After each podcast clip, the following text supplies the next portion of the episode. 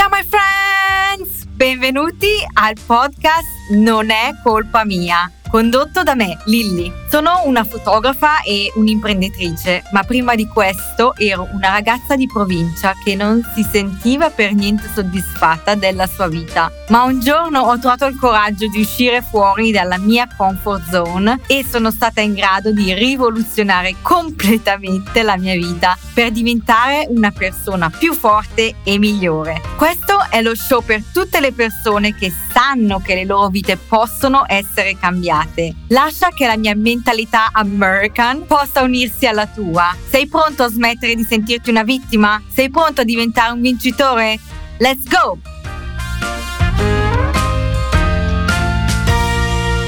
Ok, benvenuti in un altro episodio di Non è colpa mia, anche oggi con un altro ragazzo fotografo che mi ha particolarmente colpito per eh, non solo i suoi lavori, ma anche per la sua straordinaria personalità. Lui fatto è fotografo di moda, fa fashion, lifestyle, portrait, non fa matrimoni, quindi per questo che io sono ancora più curiosa. Ladies and gentlemen, Nicola Montanari. Uh, benvenuto. Ciao a tutti, ciao Elisabetta, grazie per avermi ospitato nel tuo podcast. No, guarda, io cioè, vi sto intervistando tutti, tutte le persone che al di fuori del mondo wedding perché mi sono resa conto che sono stata troppo in un mondo e non ho calcolato che ci sono altri mondi fuori dal mio.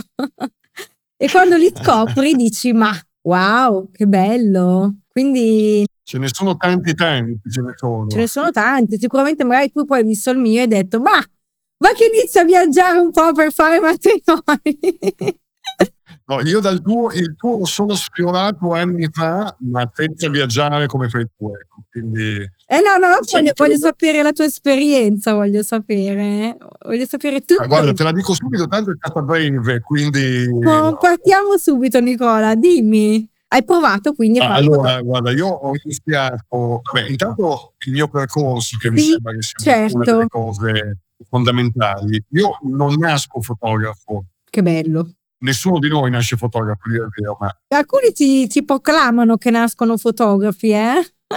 ma forse nel DNA, però normalmente prima fanno altre cose, ecco, prima Siamo di diventare fotografi. Almeno studiano. No, io ho iniziato, diciamo, ho fatto una carriera di tutt'altro tipo eh, per circa 15 anni della mia vita. Ho lavorato in ambito finanziario, Figurati. tutt'altro settore. E ho fatto carriera bancaria, poi ho lavorato come dirigente azienda come direttore finanziario. Cioè hai fatto carriera, eh. cioè non è che eri, mm, non so, cambio lavoro perché non riesco ad andare avanti, cioè eri anche arrivato un, a un, un buon livello. No, no, ero arrivato sicuramente a un buon livello. Poi in realtà tutti i miei cambiamenti sono stati condizionati da, eh, da degli eventi che non, non dipendevano per forza da me. Certo. No, la decisione finale ovviamente aspettava sempre me, quindi eh certo. diciamo che sono la banca, il cambiamento della banca è stato molto radicale, diciamo che sono stato un po' non costretto, ma in una fase di acquisizione da parte di un'altra banca mi è stato proposto un cambiamento di ruolo che io non avevo voglia di accettare e quindi lì ho cambiato. Perché ma e... è cambiato radicalmente, cioè drasticamente hai cambiato. Sì, beh, c'è stato un passaggio intermedio che è stato quello del direttore finanziario poi lì è stato un discorso di avvicendamenti interni, di successione, diciamo, familiari nel, in, al comando dell'azienda. E a quel punto ho detto, ma perché continuare a galoppare per gli altri e sudare come un matto senza che in realtà non mi venga niente in tasca di più, che sia un buon stipendio, ma tante pacche sulle spalle, ma soddisfazioni reali da portare a casa poche. Cioè il fatto di avere un buon stipendio non era abbastanza. No, non era abbastanza, soprattutto perché credo che oltre al denaro, che permette ovviamente di vivere, grazie al cielo, certo. ci sono altre cose, forse più importanti. E quando diciamo, la, la voglia di fare qualcosa in più e la voglia di non morire dentro prevalgono sullo stipendio, è giunta l'ora di cambiare. Ma tu eri cioè, comunque lavorare in banca, non, non, non, so, magari è un lavoro artistico, È un lavoro molto tecnico, Cioè, un lavoro tecnico fatto da un artista. Sì, allora devi essere un po' artista perché quando parli con le persone un po' artista lo sei in realtà. Però in banca in realtà è un lavoro molto tecnico su cui l'arte bisogna metterla da parte perché non, eh, normalmente le persone che si inventano le cose nel mondo finanziario fanno dei danni. certo, assolutamente. Ma posso chiederti a che età hai deciso di svoltare la tua vita? Alla soglia dei 40 anni, poco prima, 38. Stupendo. Perché io sento sempre, no, sono troppo vecchio, non posso fare, cioè, ma da persone che hanno 30 anni, eh, sono troppo in là, devo farlo prima, adesso vedo che le persone, solo i giovani possono, quindi c'è sempre un momento per poter cambiare. Ma guarda, come tu ben sai, io insegno anche in accademia, eh, Simone. Noi abbiamo una fascia di, di, di allievi, chiamiamoli così, che è molto ampia, ha una politica altissima. Eh, diciamo che da quelli appena maggiorenni, usciti magari dalla, superiori, eh, fino a persone più di 50 anni. Da quanti anni?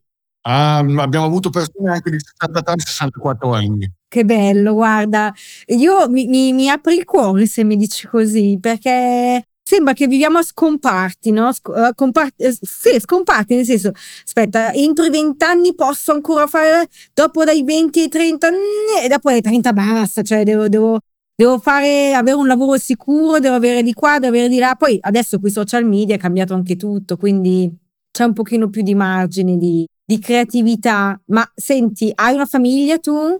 Allora, io ho una ex moglie e una figlia meravigliosa. Io la compagna, anche se non è compagna perché non vive con me, però insomma ormai sono quasi dieci anni che stiamo insieme.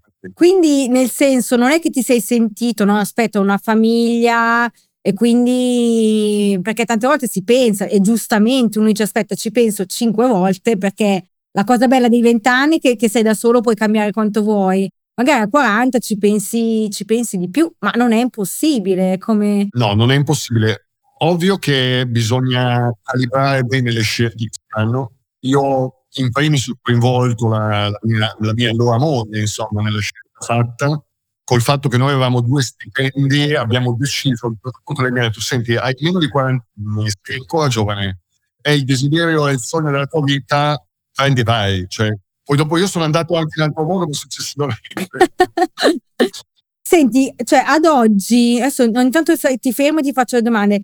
Che consiglio dai a una persona di 40 anni che dice cavolo mi trovo nella stessa situazione, però mh, ho un mutuo, ho, devo pagare la macchina, devo pagare l'asilo a mio figlio, come faccio? Ma allora, intanto le scelte che si fanno vanno, vanno ponderate bene. Io sconsiglio vivamente a qualcuno di abbandonare completamente la strada vecchia una nuova assolutamente certa senza avere delle solide basi. E per solide basi intendo non solo basi formative per la nuova attività, certo. ma anche basi economiche per affrontare il primo periodo di attività. Anche perché poi la nostra non è un'attività economica, cioè nel senso certo. richiede investimenti di un certo tipo, anche solo per l'acquisto dell'attrezzatura di base professionale, ovviamente, a livello professionale. Quindi, chiaro che un po' di spalle grosse bisogna avere. Sacrifici? Eh, non è necessario avere delle spalle enormi, è chiaro che gli investimenti si possono fare anche gradualmente col passare del tempo. Quindi è inutile pensare di dover comprare macchine, obiettivi, flash, modificatori, eccetera, eccetera, in una volta le cose si fanno per gradi in base anche alle proprie possibilità e in base anche all'evolversi, del proprio lavoro, insomma. Quindi il consiglio è fare un passo alla volta. E sicuramente il primo passo da fare è iniziare a formarsi ed eventualmente anche aprire una partita IVA affiancata al proprio mestiere che si sta già facendo, almeno per i primi mesi. È un sacrificio, perché se tu lavori e alla sera fai corsi, nei weekend vai magari a lavorare, a fare da assistente un altro fotografo, no? Però mm, non ti regala niente nessuno a questo mondo, me piacerebbe, vedo magari anche tanti fotografi che iniziano e vanno subito, la prima cosa che fanno è comprare le macchine fotografiche, le più costose, le ultime generazioni e i corsi posso farne anche a meno. E questo è una cosa che faccio fatica a far capire, che forse prima dovresti fare il corso. Guarda, quando ho iniziato io eh, non c'era tanta roba, tanto materiale a disposizione come oggi. Mm-hmm. Come corsi, Ehm, come corsi intendi? Sì, sì, come corso intendo assolutamente. Io sono, sono considera che io ho iniziato a fotografare che avevo 12-13 anni a pellicola, perché mio padre era quello che io chiamo un fotoamatore voluto, no? Quindi quello che aveva i due corpi macchina, qualche ottica, lavorava, lavorava fotografava pellicola per passione, eh, un amante del ritratto, quindi diciamo che ho avuto una buona influenza da parte sua. Ecco, io sono partito proprio come ritrattista all'inizio, quindi diciamo che ho continuato quello che mio padre mi ha insegnato. Ehm, dopo, è chiaro che con, col passaggio al digitale, che da parte mia è avvenuto nel 2007, Mhm. mm-hmm. quando è stato il mio viaggio a New York, dove ho deciso da B&H di acquistare un po' di attrezzatura. Ma eri già, Eh. hai già- avevi già lasciato il lavoro? No, no, no, no, no, no, nel 2007 no, stavo ancora, stavo ancora lavorando nel settore bancario. Lì ho acquistato un po' di cose e poi ho cominciato a guardare sul web eh, cosa avrei trovato come approfondimenti Mhm, professionali certo. per approfondire la materia. Era ancora lontana però l'idea di farlo diventare un mestiere, era una grande passione. In realtà ho continuato a fare formazione costante per anni, Bravo. era una cosa che mi veniva molto naturale. eh, non- essendo così appassionato e mh, avendo così tanta voglia di migliorarmi, non mi sono mai posto il problema di oddio, che fatica a leggere un libro, eh, guardarmi questo video Certo. e- e fare dei test. La passione. Quindi eh, la passione è stato il motore, il motore che mi ha spinto a fare tutto. Ecco. Assolutamente. E quindi dopo tu, aspetta, facciamo un passo indietro. Hai detto, boh, va bene, lascio il mio lavoro, però sapevi fare le foto, sapevi utilizzare le luci, a quel punto lì avevi già, eri già imparato, come si dice, no? Eh, guarda, io sono, sono stato un pazzo, sono stato. Io ho fatto quello che sconsiglio a tutti di fare. No, allora io sono, avevo la fortuna di guadagnare molto bene, Ok. quindi diciamo che potevo permettermi di fare determinate cose. Mi è capitato, a forza di provare luci continue, eh, passaleva, le chiamo io, insomma, robe comprate su eBay allora, eBay. eh, magari delle cose usate cinesi che funzionavano una volta sì e tre no. A un certo punto mi sono stancato ho cominciato a guardare degli annunci di roba usata ma fresh Bravo, da studio. bravissimo. Ho trovato casualmente una persona su Milano che stava vendendo dell'attrezzatura e ho deciso di acquistare un generatore con due torce. Che è una roba da matti, il generatore non è una cosa, non sono dei monotorcia. con- non- No, no, cioè, è grande, è grande, è esatto. pesante. E sono andato in studio da questo personaggio e al posto di portare a casa un generatore e due torce sono venuto a casa con tre generatori, sei torce, ma perché lui stava svendendo tutto perché cessava l'attività. Ti sei fatto il tuo studio? Mi sono fatto il mio studio senza avere lo studio.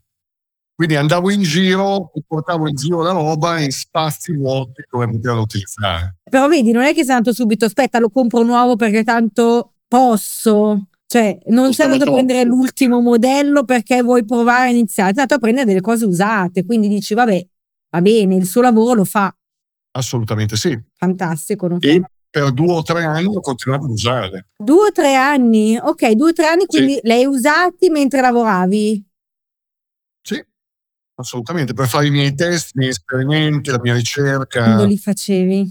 Ah, li facevo il sabato, la domenica, la sera ogni tanto. Bravo. E quando soprattutto ne avevo voglia, ma la voglia era tanta, ecco, quindi non era un grande problema. Senti, ma non ti lamentavi? Allora, io no. Qualcuno si lamentava con me perché ovviamente sacrificavo tempo dedicato ad altri. Eh no, vabbè, Sì, allora sì. ci sta, ci sta, il balance nella vita ci sta, però la tua voglia di... Non è che dicevi no, aspetta, eh, però lo devo fare perché che barba o gli altri sono più fortunati di me. No. No, no, no, no assolutamente. No, ma eh, ripeto, essendo la passione il, il motore trainante no, del, del, tutto, non, non, è assolutamente un peso, anzi, mi incavolavo pesantemente quando le cose non venivano come volevo. Wow. Che è quello che mi ha spinto poi a, ad andare oltre. Eh, il capire il perché non venivano come volevo mi ha fatto capire che dovevo formarmi ulteriormente. E quindi è lì che, dov- andavo... è lì che oh no, andavi a fare i corsi quindi? No, no, in questo caso io, cioè, allora guarda, di corsi tolta, tolta un paio di accademie su Milano.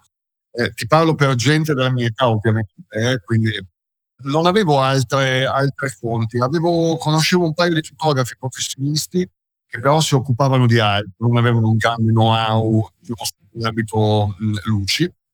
Eh, tutta la parte di luminotecnica, certo. in realtà io sono stato all'inizio autodidatta. Sono andato a cercarmi sul, sul tubo, no? su YouTube, i tutorial di vari fotografi americani, eh, mi sono iscritto al blog di Scott Kelby per Photoshop. Me lo ricordo. Sì, sì, sì. Fantastico. E eh no, vabbè, voglio dire, beh, non è che adesso, sì, no, c'è di più. Io, io continuo a dire a Simone che devo venire a seguire il vostro corso di luci perché di luci artificiali io mi sono resa conto che ne so ben poco e di quanto può essere creativa. Sapere essere padroni della luce al posto che aspettare sempre la natural light è, è fenomenale, no? Nel senso, noi fotografi di matrimonio che ah, la natural light, ma c'è un mondo fuori che mi si è aperto appunto ascoltandoti, ascoltandovi. Quindi tu ti sei, eh, studio, studio, studio, studio, formazione, formazione, formazione, formazione. Fino a quando? E poi sono partito da autodidatta. Quindi. Non sono andato a fare l'assistente per nessuno all'inizio. È una cosa che ho fatto dopo 4 o 5 anni. Wow. Cioè ragazzi, da capire quanto tempo cioè, impiegato, cioè nel senso quanto ti sei formato.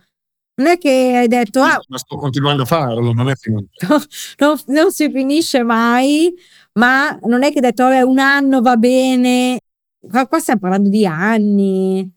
Io lo trovo meraviglioso. Cioè, Guarda, io penso che chi si ferma sia perduto, prima cosa, perché chi si sente arrivato è la volta buona che scivola sulla buccia di banana, perché gli altri ti passano davanti immediatamente. È vero il fatto di smettere di guardarsi intorno, no? di smettere di aver voglia di crescere, è uno dei limiti più grandi dell'essere umano. Assolutamente. Ma adesso chiedo una cosa. È difficile trovare il balance tra sono insoddisfatto e voglio imparare e sono insoddisfatto di me stesso perché penso di non essere all'altezza. Ma allora, sì, cioè le, diciamo che c'è una, una linea stile no? che divide, un po' le due cose.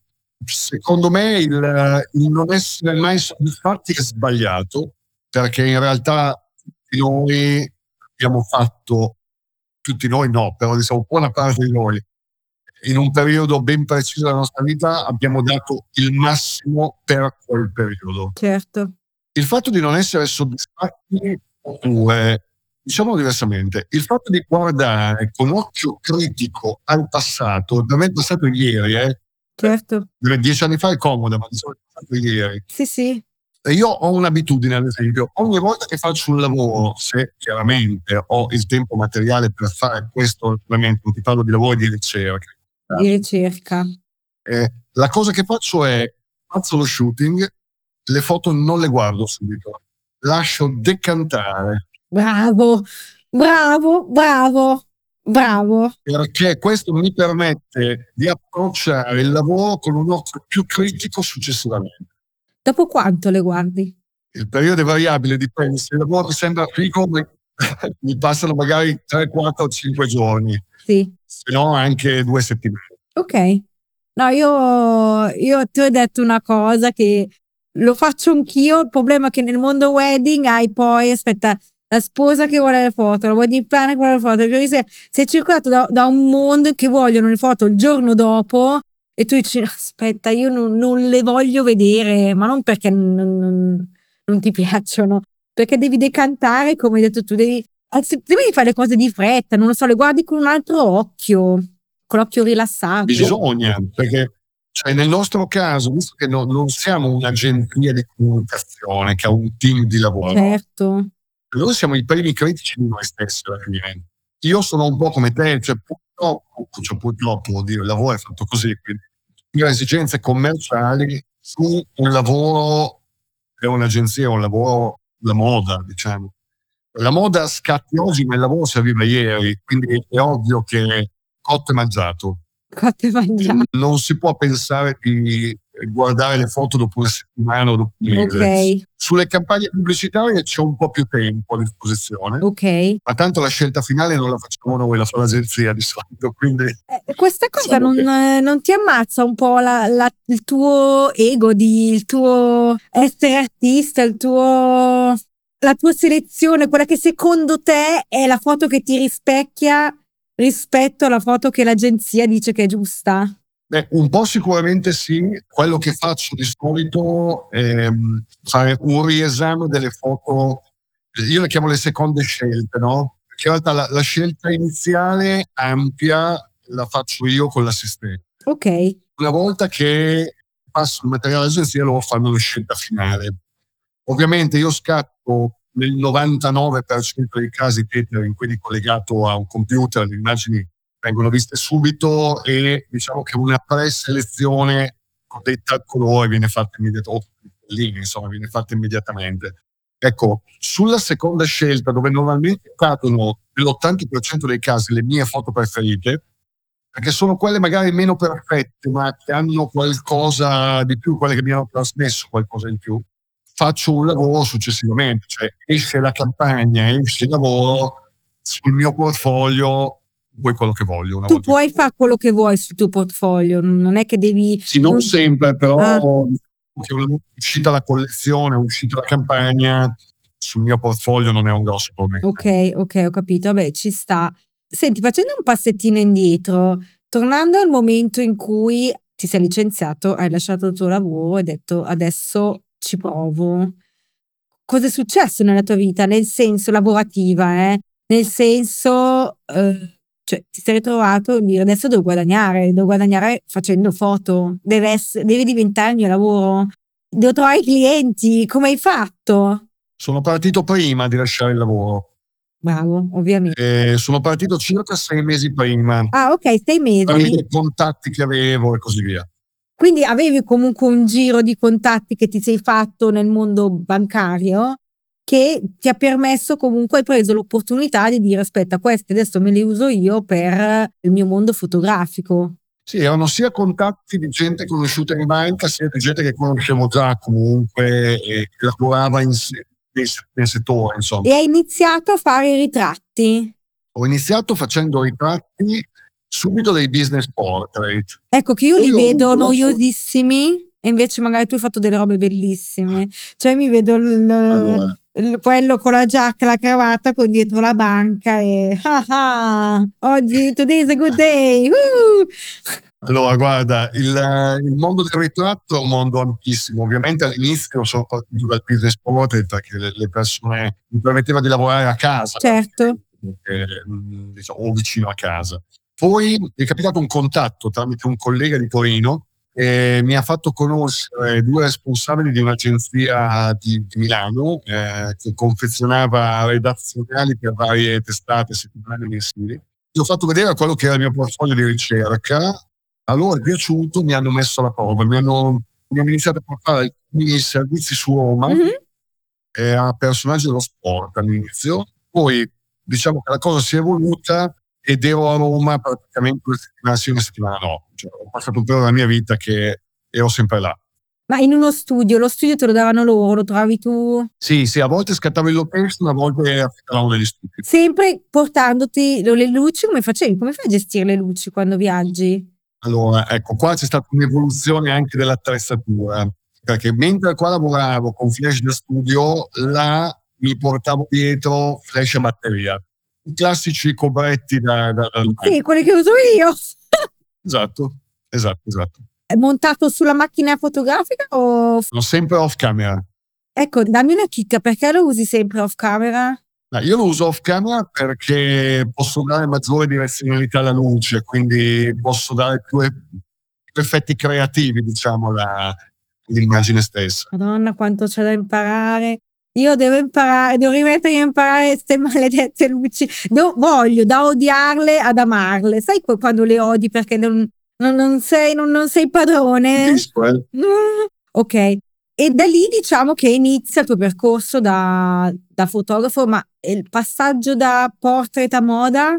Eh, è stato quasi obbligatorio perché è successo così, dopo che mi sono, ho deciso di trasferirmi a Roma. Ah, quindi sei andato a vivere a Roma e lavoravi? Ho vissuto un anno. Eh, ho vissuto un anno, poi sono scappato, dire il vero.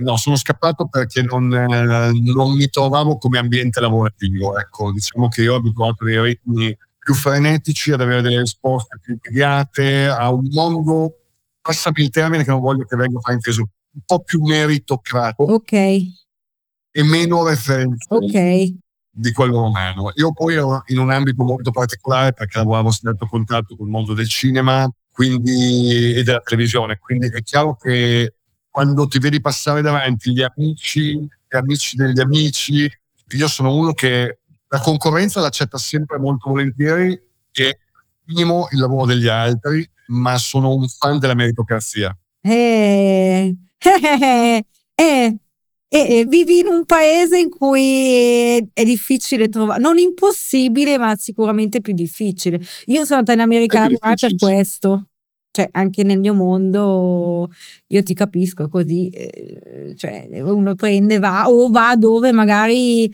c'è più opportunità di farsi valere perché sei tu e non perché sei l'amico di, cioè, soprattutto se inizi da zero, inizi da zero, non conosci nessuno, cosa fai? Eh.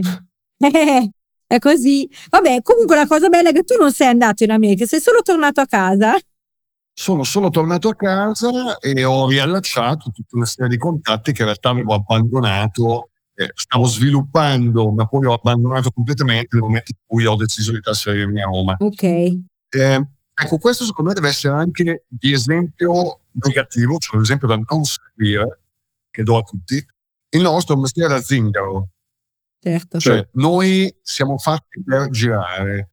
È finita l'epoca, secondo me, dei, salvo per, in alcuni casi, però è finita l'epoca in cui il fotografo apriva lo studio e la gente gli suonava il campanello e andava in studio. Assolutamente. Noi, vabbè, io amo viaggiare, quindi dai, non, è, non è stato molto semplice. Però a un certo punto avevo anche pensato che quella potesse essere una soluzione, cioè aprire uno studio e non ti nego che io due studi li ho avuti, insieme ad altre persone e hanno girato anche piuttosto bene nel periodo in cui li ho avuti. Poi non li ho più avuti, ma semplicemente perché uno ha venduto la proprietà, quindi noi siamo dovuti venire via, il primo, e il secondo siamo venuti via in tempo prima che fallisse la proprietà. mi, sembra, mi sembra doveroso.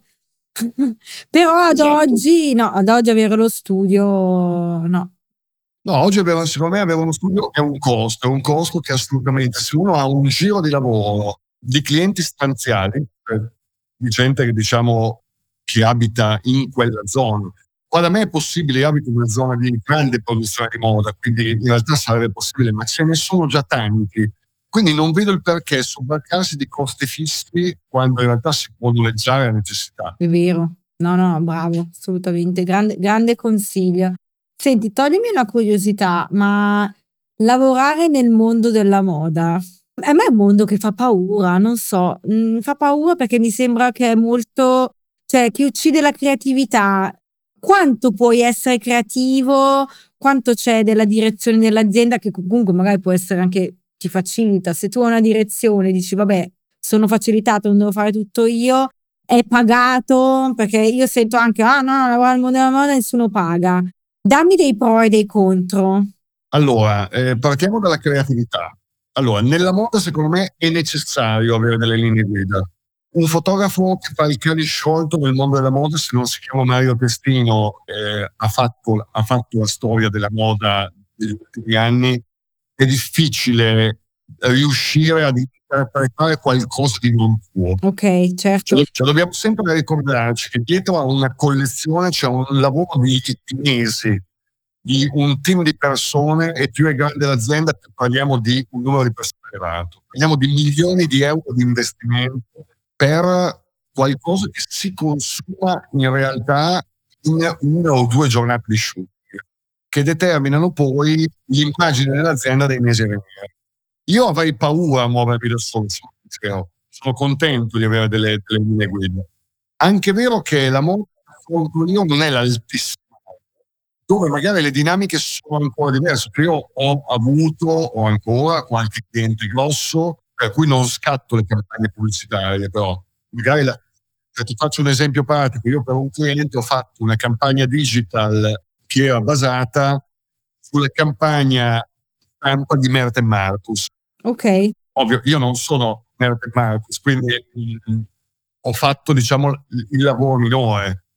Stiamo parlando di un'azienda che però solo tra modella e fotografo per eh, una campagna pubblicitaria ha speso 2 milioni di euro senza le pubblicazioni. Cosa?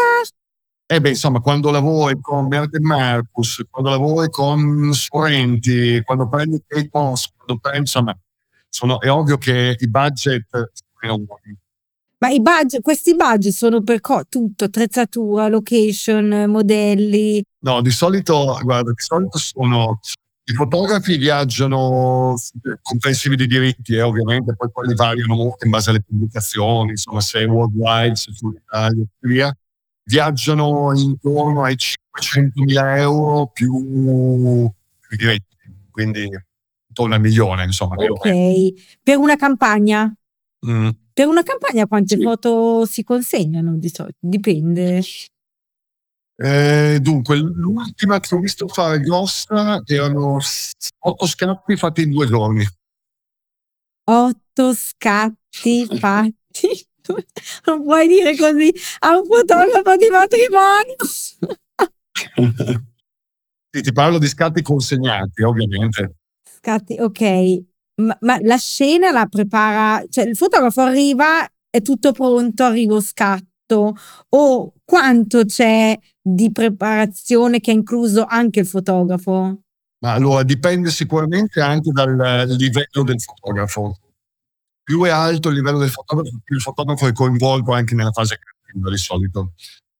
Anzi, di solito il fotografo in quel caso viene scelto perché ha lo stile necessario per la collezione. Fantastico. Eh, quindi sicuramente se parliamo di top nomi, poi ho fatto il nome di Merten Marcus, eh, loro ovviamente vengono chiamati e fanno parte anche, vengono coinvolti dall'agenzia nella parte creativa, ecco, quindi sicuramente hanno un ruolo abbastanza importante. Altrimenti può essere che un fotografo arriva, sì, bene o male sa il soggetto, la, la location e tutto, però sca- cioè fa, fa la foto, le foto. Sì, allora, il bello di queste grandi campagne è che di solito coinvolgono tante persone, dal set designer, ehm, al, ovviamente se parliamo di studio, eh, altrimenti in location ci sono più assistenti di produzione, quindi eh, hai quello che ti tiene il pannellino riflettente, come quelli che montano i wind up, insomma c'è uno staff molto, molto grosso, sono set bellissimi eh, da vedere. Non, eh,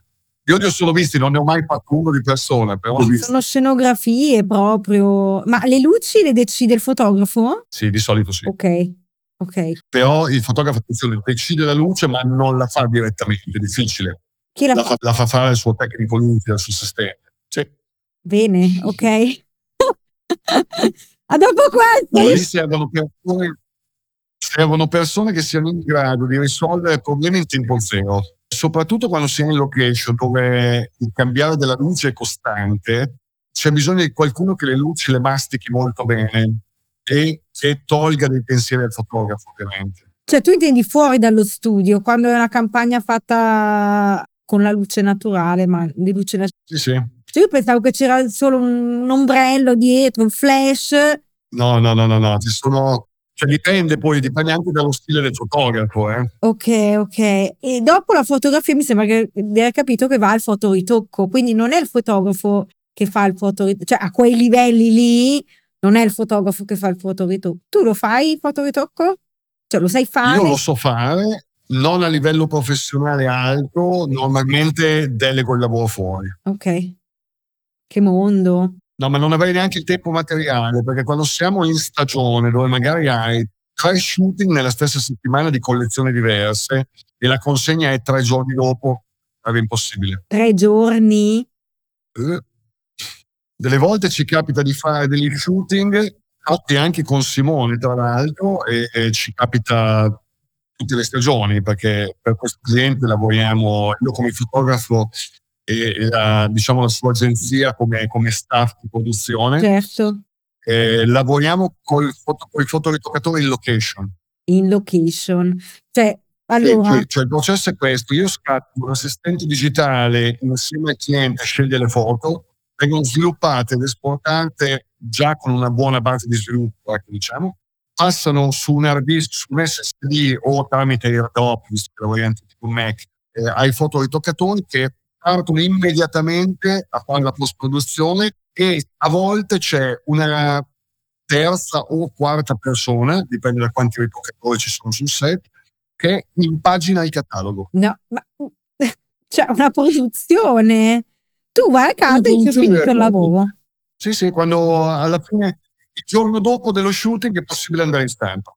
Quanta ansia ti mette scattare con dietro il cliente? Mm, bah, ormai ci sono abituato, all'inizio un po' sì. Eh. Usa la luce, ma eh, come vedi sono un po'... Ho delle lame che entrano. Ci mancherebbe. E... Ah, vedi che tu la vedi adesso, tu la luce, guarda.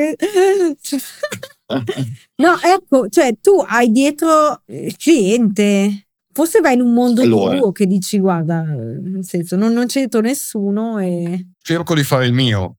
Eh, il cliente c'è e io preferisco che ci sia. Mm. Ok. Perché se il cliente vede immediatamente il lavoro e ci sono delle criticità, le possiamo risolvere immediatamente. Beh, sì. Se il cliente non c'è, vede il lavoro posteriore, quando ha speso magari 20.000 euro per organizzare lo in quella giornata, eh, non vorrei mai sentirmi dire ho buttato via 20.000 euro. Ecco. Non assolutamente. Quindi è meglio però cioè, anche scattare con tutte queste persone intorno, che a un certo punto... Si fa così quando scatti sono in silenzio, sì.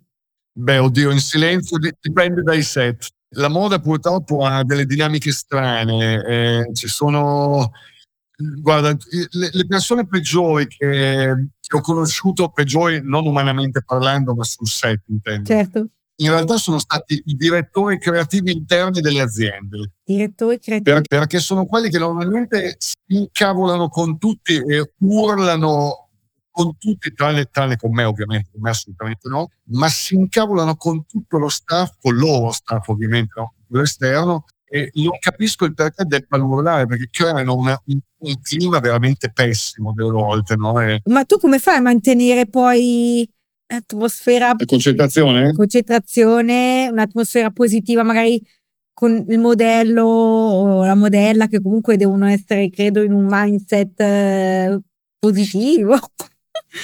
Ma allora, guarda, come me ci sono abituati anche loro, perché me ne hanno visto di cotte di crude, quindi non è mai un grosso problema. Di solito la nostra reazione è una grassa risata. Grossa risata.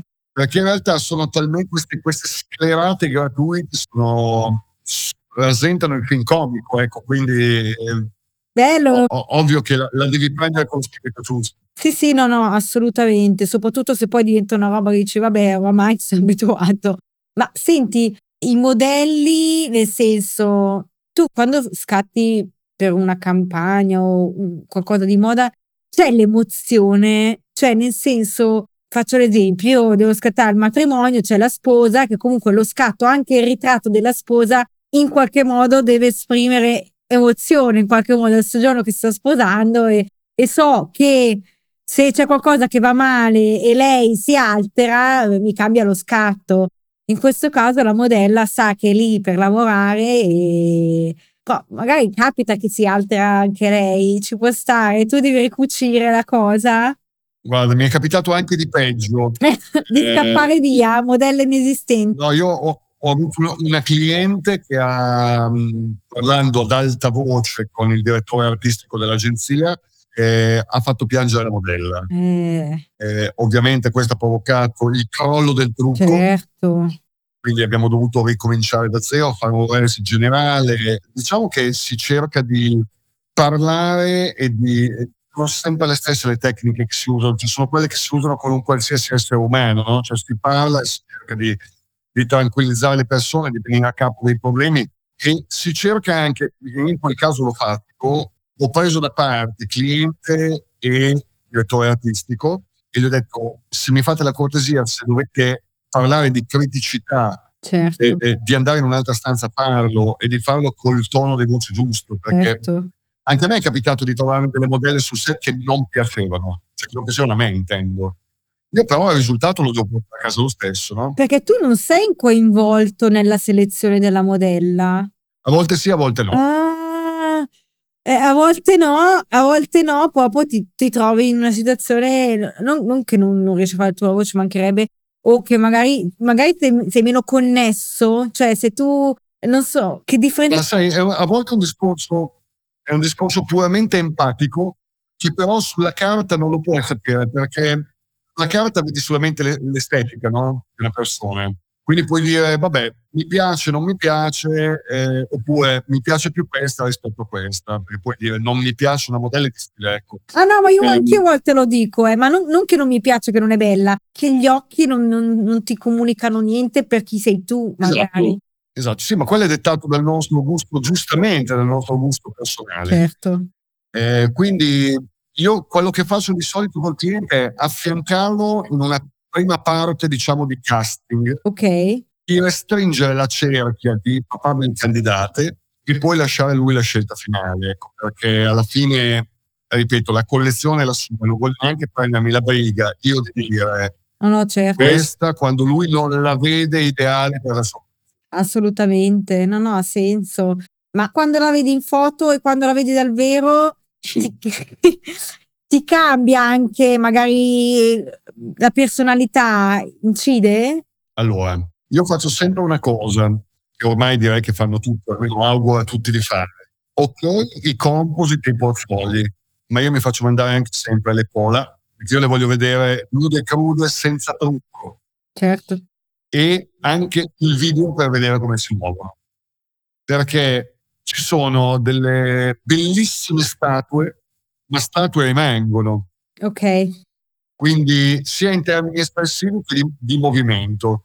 Quindi se ovviamente devo fare un e-commerce dove la modella è statica, chi se ne frega se non è espressiva. Certo, assolutamente. Ma se una modella si deve muovere perché devo fare un catalogo, se devo fare una campagna, bisogna che la modella sia in grado di interpretare la collezione. No, no, eh, wow, che bello questo è proprio un mondo che io sono fuori, ma è così affascinante. Cioè, ah, quando vedi tutte quelle belle modelle, ma eh, che, cioè, uno dice: Ah, scatti le modelle è facile.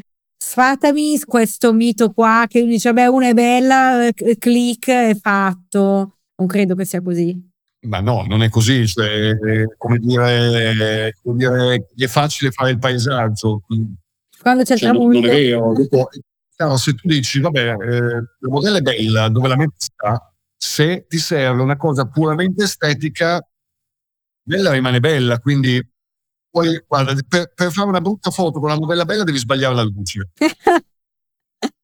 Però se no la foto comunque viene. Chiaro che se pretendi da te stesso di tirare fuori qualcosa in più, con la modella devi parlare. Assolutamente. Quello che insegno sempre ai miei allievi è con le persone dovete parlare non solo dei ceppi di legno messi lì. Cioè, la modella, se tu la, la, la lasci muovere da sola, non, non, non parli con lei, non, non, cerchi di aggiustare cose che magari vanno già bene ma sono perfettibili. Certo. Hai le stesse foto che ha fatto quello, la stessa modella quello giorno prima di te, cambieranno gli abiti addosso. Fantastico, bellissima questa cosa. Quindi tu comunque ogni, quando scatti parli insieme, la dirigi tu. Sì, sì, la, allora la lascio muovere in modo naturale perché comunque sono bravi a muoversi. Ovvio che io ho delle esigenze che devono incrociarsi con le sue e incontrarsi con quelle del cliente. Perciò eh, devo sempre ricordarmi quando lavoro l'obiettivo è soddisfare il cliente. Eh sì, assolutamente. Perciò diciamo che un colpo alla bocca è un colpo al cerchio, ecco, quindi un po' per me stesso e un po' per qualcun altro. Tu prima hai, hai tutta una mood board, una serie di scatti di ispirazione, sempre, sempre. No, non se, allora, con le aziende più piccole è più difficile. Ok. Con le aziende più strutturate di solito c'è un mood board, c'è un mood board che riguarda me per quello che riguarda l'ispirazione, la luce, eccetera, ma c'è anche un mood board di, diciamo, di atteggiamento per la modella. Ah, wow, non lo sapevo. Sì, sì, sì. Domanda, quando io magari mi faccio le mood board, magari che per i matrimoni, io me le faccio eh, per i matrimoni perché soprattutto guardo il mondo della moda perché è fuori dal mondo wedding e non voglio copiare gli altri fotografi del mondo wedding, voglio ispirarmi. Però mi sono sentita dire, ma se ti fai la mood board dopo copi lo scatto di un altro. No, cioè la mood board è un'ispirazione, non è, cioè, non è la fotocopia di quello che andrò a realizzare. No, no, sì. No, cioè, secondo me la mood board anzi è, è un'indicazione perché mh, uscire dal seminato è un attimo, no? Certo. Io a volte, ma mi capita questo in fase di ricerca, parto, ho una mia mood board, eh, poi mi lascio trascinare perché magari le cose prendono una piega che mi piace molto e involontariamente abbandono la mood board. No, no, sì. Dopo un po' però devo tornarci sulla mood board perché altrimenti la mia ricerca va in un'altra direzione. Tu hai un assistente con te che ti, ti riporta alla realtà? Allora, a volte sì, a volte no, dipende. Eh no, vedi, non è Diciamo tutto sì. uguale, ogni lavoro è suo, ogni, le sue persone, le sue cose, le sue- il suo cliente. secondo me è anche il bello del nostro lavoro, ehm, perché guarda, alla fine, che sia in un settore piuttosto che in un altro, ci sono delle cose che in realtà sono molto comuni, le dinamiche. Poi si sviluppano in modo diverso, ma come tu fai le mood board per i matrimoni, io preparo le mood board per la mia ricerca di ritratto, magari piuttosto che sul discorso moda. Sulla moda non la preparo da solo la mood board. Cioè la mood board o mi mando la mood board di un'agenzia che condivide con me, me la studio, oppure vengo coinvolto in fase creativa e ce la studiamo insieme, ecco. Oppure direttamente col cliente se non c'è l'agenzia di mezzo. Però le dinamiche sono quelle. No, no, Cioè, Poi è ovvio, dopo io devo scattare degli abiti, vuoi scattare delle spose, ma mh, eh, anche tu scatti degli abiti in realtà perché altri loro ce l'hanno. anzi, mi piacciono anche. Ma usi Pinterest?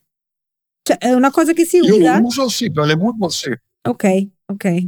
No, mi, mi, mi, tiro su di morale sapere che andiamo a cercare le immagini nel stesso posto. Sì, sì, guarda, e mi sono abituato ad usarlo perché la, la mia attuale compagna, che è una grafica del settore moda, ehm, lei, lei Pinterest è il suo pane quotidiano, ecco, quindi mi, ha insegnato lei a usarlo per fare le ricerche e così via. No, no, lo trovo molto, molto, molto interessante. Soprattutto quando inizi ad andare in una direzione, poi ti escono cose su quella direzione e dici, wow, aspetta un attimo. Senti, tu insegni anche quindi, giusto? Qui, cioè, Esatto. qua- quanto, cioè, 50% fotografo, 50% insegno? Quanto? No, allora, diciamo che io dico sempre che di mestiere faccio il fotografo, per fortuna, nel senso che l'insegnamento mi piace molto, lo ammetto, però eh, sarà una cosa che secondo me, a cui, a cui secondo me dedicherò più tempo in futuro. Al momento, diciamo che, oddio, quest'anno l'insegnamento devo dire che ha portato via parecchio tempo, ha impiegato sei mesi dell'anno, ecco, quindi è stato abbastanza, sei o sette anche. Ma cosa insegni? Eh, Su, d- con Simone su fotografia professionale, giusto? Con loro. Sì, io fa- lavoro solo con lui. Diciamolo, diciamolo perché chi, per chi volesse imparare, eh, io lo trovo una gran figata quello che state facendo e tra l'altro sulle luci prima o poi troverete anche me come perché voglio, imparare anch'io, cioè voglio davvero imparare, quindi me lo, me lo sono pro- mh, messa come goal del 2024 imparare meglio le luci. Tu insegni, cosa insegni? Allora, io insegno tante cose, ma in primis insegno, insegno a usare la luce, eh, quindi tecniche di illuminazione. No- non dico schemi di luce perché gli schemi di luce eh, no- non sono un amante degli schemi, tu lo sai perché te l'ho già detto al Photography for Day, però diciamo che la luce in fotografia è fondamentale. Quindi è da dove io sono partito, forse perché ero un tecnico, quindi sono partito dalla luce e ho notato che in giro c'è una grande ignoranza in realtà, perché allora, c'è una grande ignoranza anche sulla luce naturale, perché in realtà chi la sa usare bene non ce n'è tantissima di gente. Però la luce naturale può essere completata, può essere dominata, può essere sostituita E quindi secondo me è giusto che un fotografo impari a gestire le situazioni diverse in base alle esigenze. Perché la cosa che mi ha sempre, passami il termine, salvato il culo a Roma, eh, no, ti dico, ti dico è, una, è un'affermazione forte, ma Dilla. il grande problema era questo. Quando l'agenzia mi mandava a fare i redazionali, spesso mi trovavo ad avere un'ora di tempo a non conoscere la location dove avrei scattato Quindi no scouting. e soprattutto le condizioni di luce. Quindi se io non fossi stato in grado di conoscere bene la luce e gestirla in base alla situazione in modo diverso, sarei, so- sarei stato sommerso fin qua, ecco, perché non avrei portato a casa i risultati. Ma luce, intendi luce artificiale, cioè luci... Artificiale ma anche naturale, perché la luce naturale che eh, sembra... Allora, ti dico, luce- io amo la luce naturale, sì, anch'io la amo la luce naturale. Il problema è che quando scatto io, la luce naturale a volte c'è, a volte non c'è, ma soprattutto il mio servizio dura otto ore. Come faccio a gestire in una costanza di rendimento la luce naturale? Eh, Devo avere dei supporti che, sono- che siano artificiali, perché altrimenti non posso farlo. La risposta è molto semplice. Quindi trovare tutte le soluzioni ai problemi che si possono presentare nello svolgimento del 90% della nostra vita, non dico del 100%, l'eccezione ci sarà sempre e, e su quella ci si ragiona, perché quando si ha il know-how sul mestiere, sulle tecniche, ci si sarà sempre fuori. quanto c'è da imparare? Tantissimo, tantissimo. Io ho dedicato l'ultimo anno e mezzo barra due all'utilizzo, all'imparare ad usare bene la luce colorata, gelatine con i flash. La, la luce? Colorata, gelatine più flash. Eh, scusa, flash più gelatine. Io te lo manderò. Sai che tu mi hai ispirato quando hai fatto vedere la slide che c'era questa foto di questa modella con questa luce colorata. Ho fatto, un- ho fatto uno scatto recentemente che mi sono portato la luce colorata che ho detto ispira- dedicato a te, dedicato a te, parlando di ispirazione. Che se continuiamo a guardare magari Me lo farai vedere. sì, che se continuiamo a guardare fotografi del mondo wedding, magari non mi veniva perché noi luce naturale o flash. Addirittura mi sono spinta a prendere, sai il CD? Gli ho puntato la luce e ha fatto il riflesso dell'arcobaleno.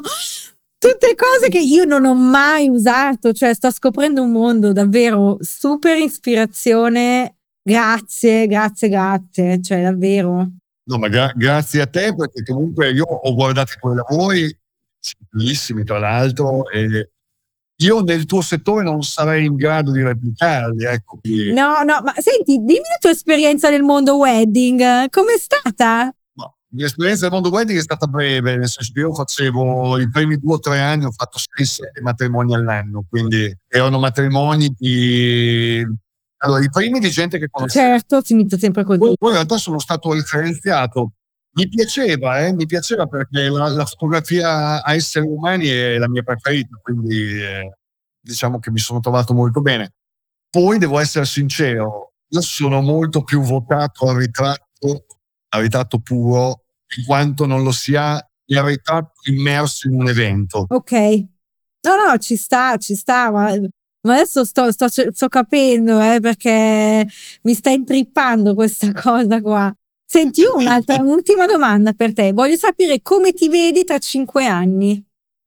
Allora, mi vedo più in là di dove sono oggi, questo sì. Allora, guarda, ti, ti dico una cosa così a sensazione in base a quelli che sono stati gli ultimi mesi, Sì. Perché sono stati molto diversi dai mesi precedenti o dagli anni precedenti. Eh, mi, mi vedo sempre più dentro al mondo della fotografia di pubblicità. Ma eh, cosa intendi con pubblicità? Beh, per pubblicità intendo pubblicità legata, legata a pubblicità prodotto, ma vabbè, adesso ti anticipo una cosa. Vai, vai, vai. Eh, per farti capire, ragazzi. Allora, io pubblicità prodotto la lascio fare a Giorgio Terrero, che è bravissimo a fare still live, e soprattutto sul food and beverage, sul beverage, soprattutto lui è, è, diciamo, uno, uno dei miei preferiti. Oltre ad essere amico e collega, quindi eh, diciamo che sono un po' di parte, però non è bravissimo questo dato. Eh, mi è capitato recentemente di fare una campagna pubblicitaria per uh, un brand di food molto importante, Ferrero, quindi dire è l'azienda, ecco. Quindi. Sì, sì, certo. Eh, però non è pubblicità prodotto, ma è pubblicità con degli attori. Con degli attori, ok. Quindi sì, esatto. Eh, marito, moglie, figli. Ovviamente c'è il product placement. Cioè, ok, certo. Quella secondo me è un po' la mia nuova declinazione. Cioè tu hai provato e hai detto, ma non è male. No, a me è sempre piaciuta. Non mi era mai capitata l'opportunità, diciamo, di farla per un marchio così importante. Interessante. Poi il marchio, il marchio Kinder, il marchio Kinder non è... No, eh, cioè voglio dire, lì però devi, cioè è una cosa studiata, però devi catturare un'emozione, credo, per, per il cliente. Sì, perché sono, in realtà sono, sono scene lifestyle, quindi devi catturare il momento cioè i, i, genitori che fanno colazione con i figli, poi ovviamente c'è tutta la costruzione cioè, del la foto, in, in, cioè la foto imperfetta può andare bene se trasmette emozione. Se tras- anzi, è più facile che venga scelta una foto imperfetta che trasmette emozione piuttosto che una foto perfetta ma fredda. Ok, ma perché secondo te sono cambiate un po' le cose? Cioè adesso vogliono far vedere un, dei momenti più reali rispetto a sì, secondo me sì, perché con tutta la, diciamo, la diffusione dei social, la divulgazione continua dell'immagine, è più premiante avere un'immagine che sia più, più alla portata di tutti, no? cioè, dove uno si possa riconoscere più facilmente. Perché anche la moda che disse, perché la moda ha fatto sognare per anni, cioè la gente comprava l'altissima moda, ovviamente, stiamo parlando di quella. È ancora così, però è scesa di un gradino a livello comunicativo, cioè è andata un po' incontro pubblico. Cioè adesso forse va più la foto dell'influencer mentre mangia il panino con la borsa eh, di Chanel rispetto alla foto perfetta de, de, de, del, del giornale. Sì, diciamo che una non deve escludere l'altra e anzi sono ovviamente necessarie tutte e due perché il canale più istituzionale serve a raggiungere un pubblico diciamo più targetizzato sul prodotto. Certo. L'influencer eh, è quello che ti serve a raggiungere le masse. Certo. E ovviamente l'incrocio delle due cose di solito è, è vincente. Ecco. Ti è mai capitato di fotografare magari influencer o no, non è una cosa che fai?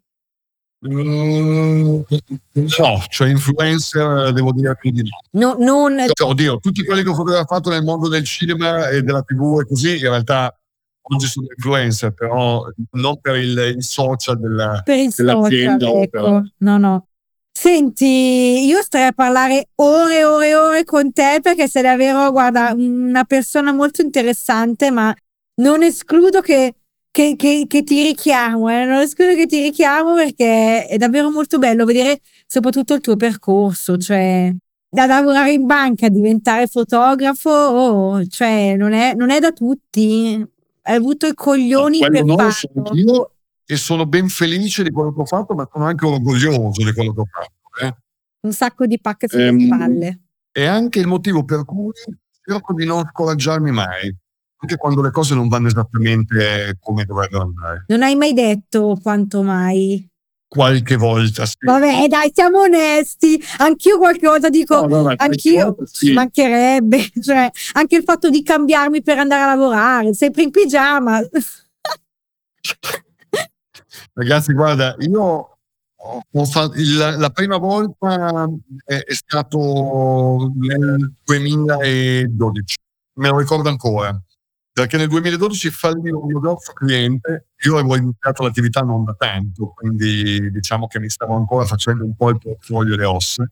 E quando perdi un cliente che ti dà 15.000 euro all'anno, ti vengono le lacrime agli occhi, no? E lì l'ho perso, quindi bancarotta. Non c'è niente da fare. Per qualcuno non mi era stato di tutti. Eh, meno quello. E lì è stato, è stato poi il momento in cui ho cambiato, sono passato, mi sono evoluto sull'etato redazionale. La seconda volta è stata quando è fallita l'agenzia di Milano. Vedi, però. No, purtroppo, ragazzi, negli anni può succedere. Eh? Però non è che ti, ti, dici no, vabbè, allora è fallita, fallisco anch'io. No, no, quello no. Però sai, quando ti ritrovi, quando è il tuo più grosso cliente, tu magari, cioè, ok, allora, diciamo una cosa, ci sono dei clienti che sono continuativi e ce li hai sempre, e ci sono i lavori, chiamiamoli spot, no? che vanno vengono. Allora, su quegli spot non puoi far conto, non puoi contare, perché quelli a volte ci sono e a volte no. Su quelli continuativi invece fai affidamento. E quando ti vengono a mancare due clienti grossi continuativi che fanno più del 50% del tuo fatturato di allora, ovviamente, certo.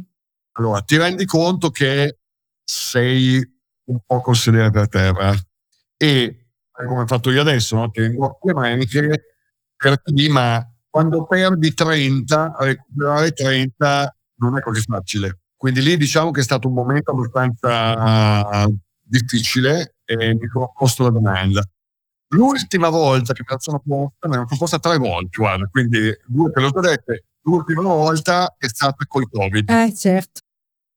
Perché il Covid purtroppo mi ha portato a ridurre il fatturato di oltre il 50% in sei mesi. In sei mesi. In sei mesi, sì, perché io ho perso. Allora, ho avuto due clienti che hanno chiuso, non sono falliti, hanno chiuso perché erano stanchi e hanno detto non vale più la pena andare avanti. Eh, il Covid mi ha cesoiato completamente rapporti milanesi che avevo con clienti grossi e che ovviamente hanno spiegato su altri fornitori, non potendo girare hanno preso gente del posto a fare i lavori e non mi hanno più richiamato dopo. Certo. Sono tornato ieri a fare un lavoro dopo tre anni con quel cliente. Pensa a te, almeno è tornato. Quindi sono, io sono andato a Milano a lavorare per questo cliente e come ha detto che mi richiamerà altre volte, quindi è un cliente recuperato ma... Eh, tre, tre anni. Sì, sì, no, no, certo. Quindi, e cosa ti ha dato la, la, la spinta di dire no, vabbè, vado avanti, non mollo. La te, te lo dico io, guarda, di tutto l'estate, i motivi sono due. Uno è perché penso di avere troppa esperienza, troppa voglia e troppa passione ancora di fotografare per dire smetto. E la seconda cosa è che sinceramente di tornare indietro non ne ho la minima voglia. Bravo. Cioè di cose ne so fare tante, ma non ho voglia di tornare indietro. Cioè, se tu pensi a, se, se tu pensi a, quei, a, quei, a, a, quell'ambiente lì, forse probabilmente dici subito: ok, no, l'opzione non è, non è un'opzione. E quindi. No. Quindi ti capisco. Bravo, bravo, bravo Nicola. Guarda, grazie di tutto, davvero sei stato sicuramente di ispirazione per me, ma sono sicura che siete per me anche le persone che ascoltano, a non piangersi addosso, ad andare avanti, che, che, per nessuno è stato facile. Cioè, oh, magari ci sono le eccezioni, quell'un per cento che la vita è facile, cioè, ma per tutto il resto no. Quindi...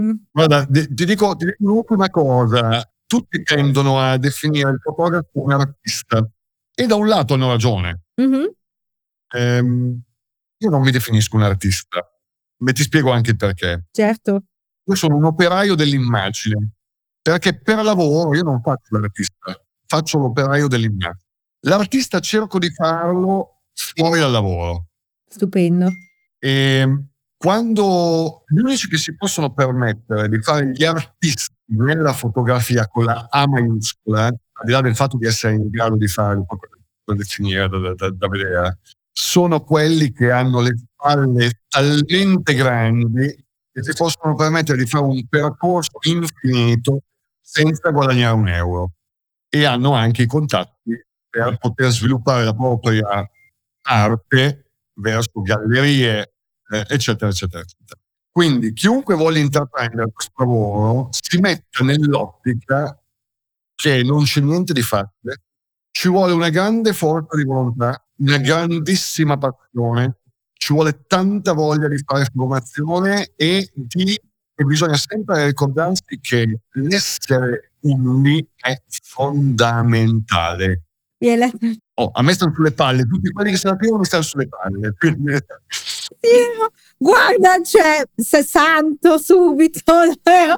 No, davvero. E comunque tu pensi che magari cioè, in tutti i mondi c'è quello stronzo che arriva, me, myself and I, cioè che dici, oh, abbiamo fatto tutta la gavetta, scendi dalle nuvole. No, vabbè, l'umiltà, ragazzi, teniamola che siamo, siamo tutti sullo stesso mondo. Ah, guarda. Sì, guarda che a, scendere, a scendere dal piedistallo ci vogliono tre secondi. Eh. È vero. È vero, è vero, quindi, quindi umiltà, guarda, parole sante davvero. Vedi che poi verso la fine tirano fuori perle di saggezza perle di saggezza dell'ultimo minuto. Va bene, grazie. Abbiamo tenuto alla fine, perché sennò non ce la tiravamo, portatelli così ce la faremo te. Eh, tutto tutto, no, ma state qua, ascoltate fino alla fine. Un abbraccione, grazie ancora. Un abbraccio a te, grazie ancora per avermi ospitato. Assolutamente, tutte le volte che vuoi, due chiacchiere insieme. Ciao, grazie. Ciao a tutti.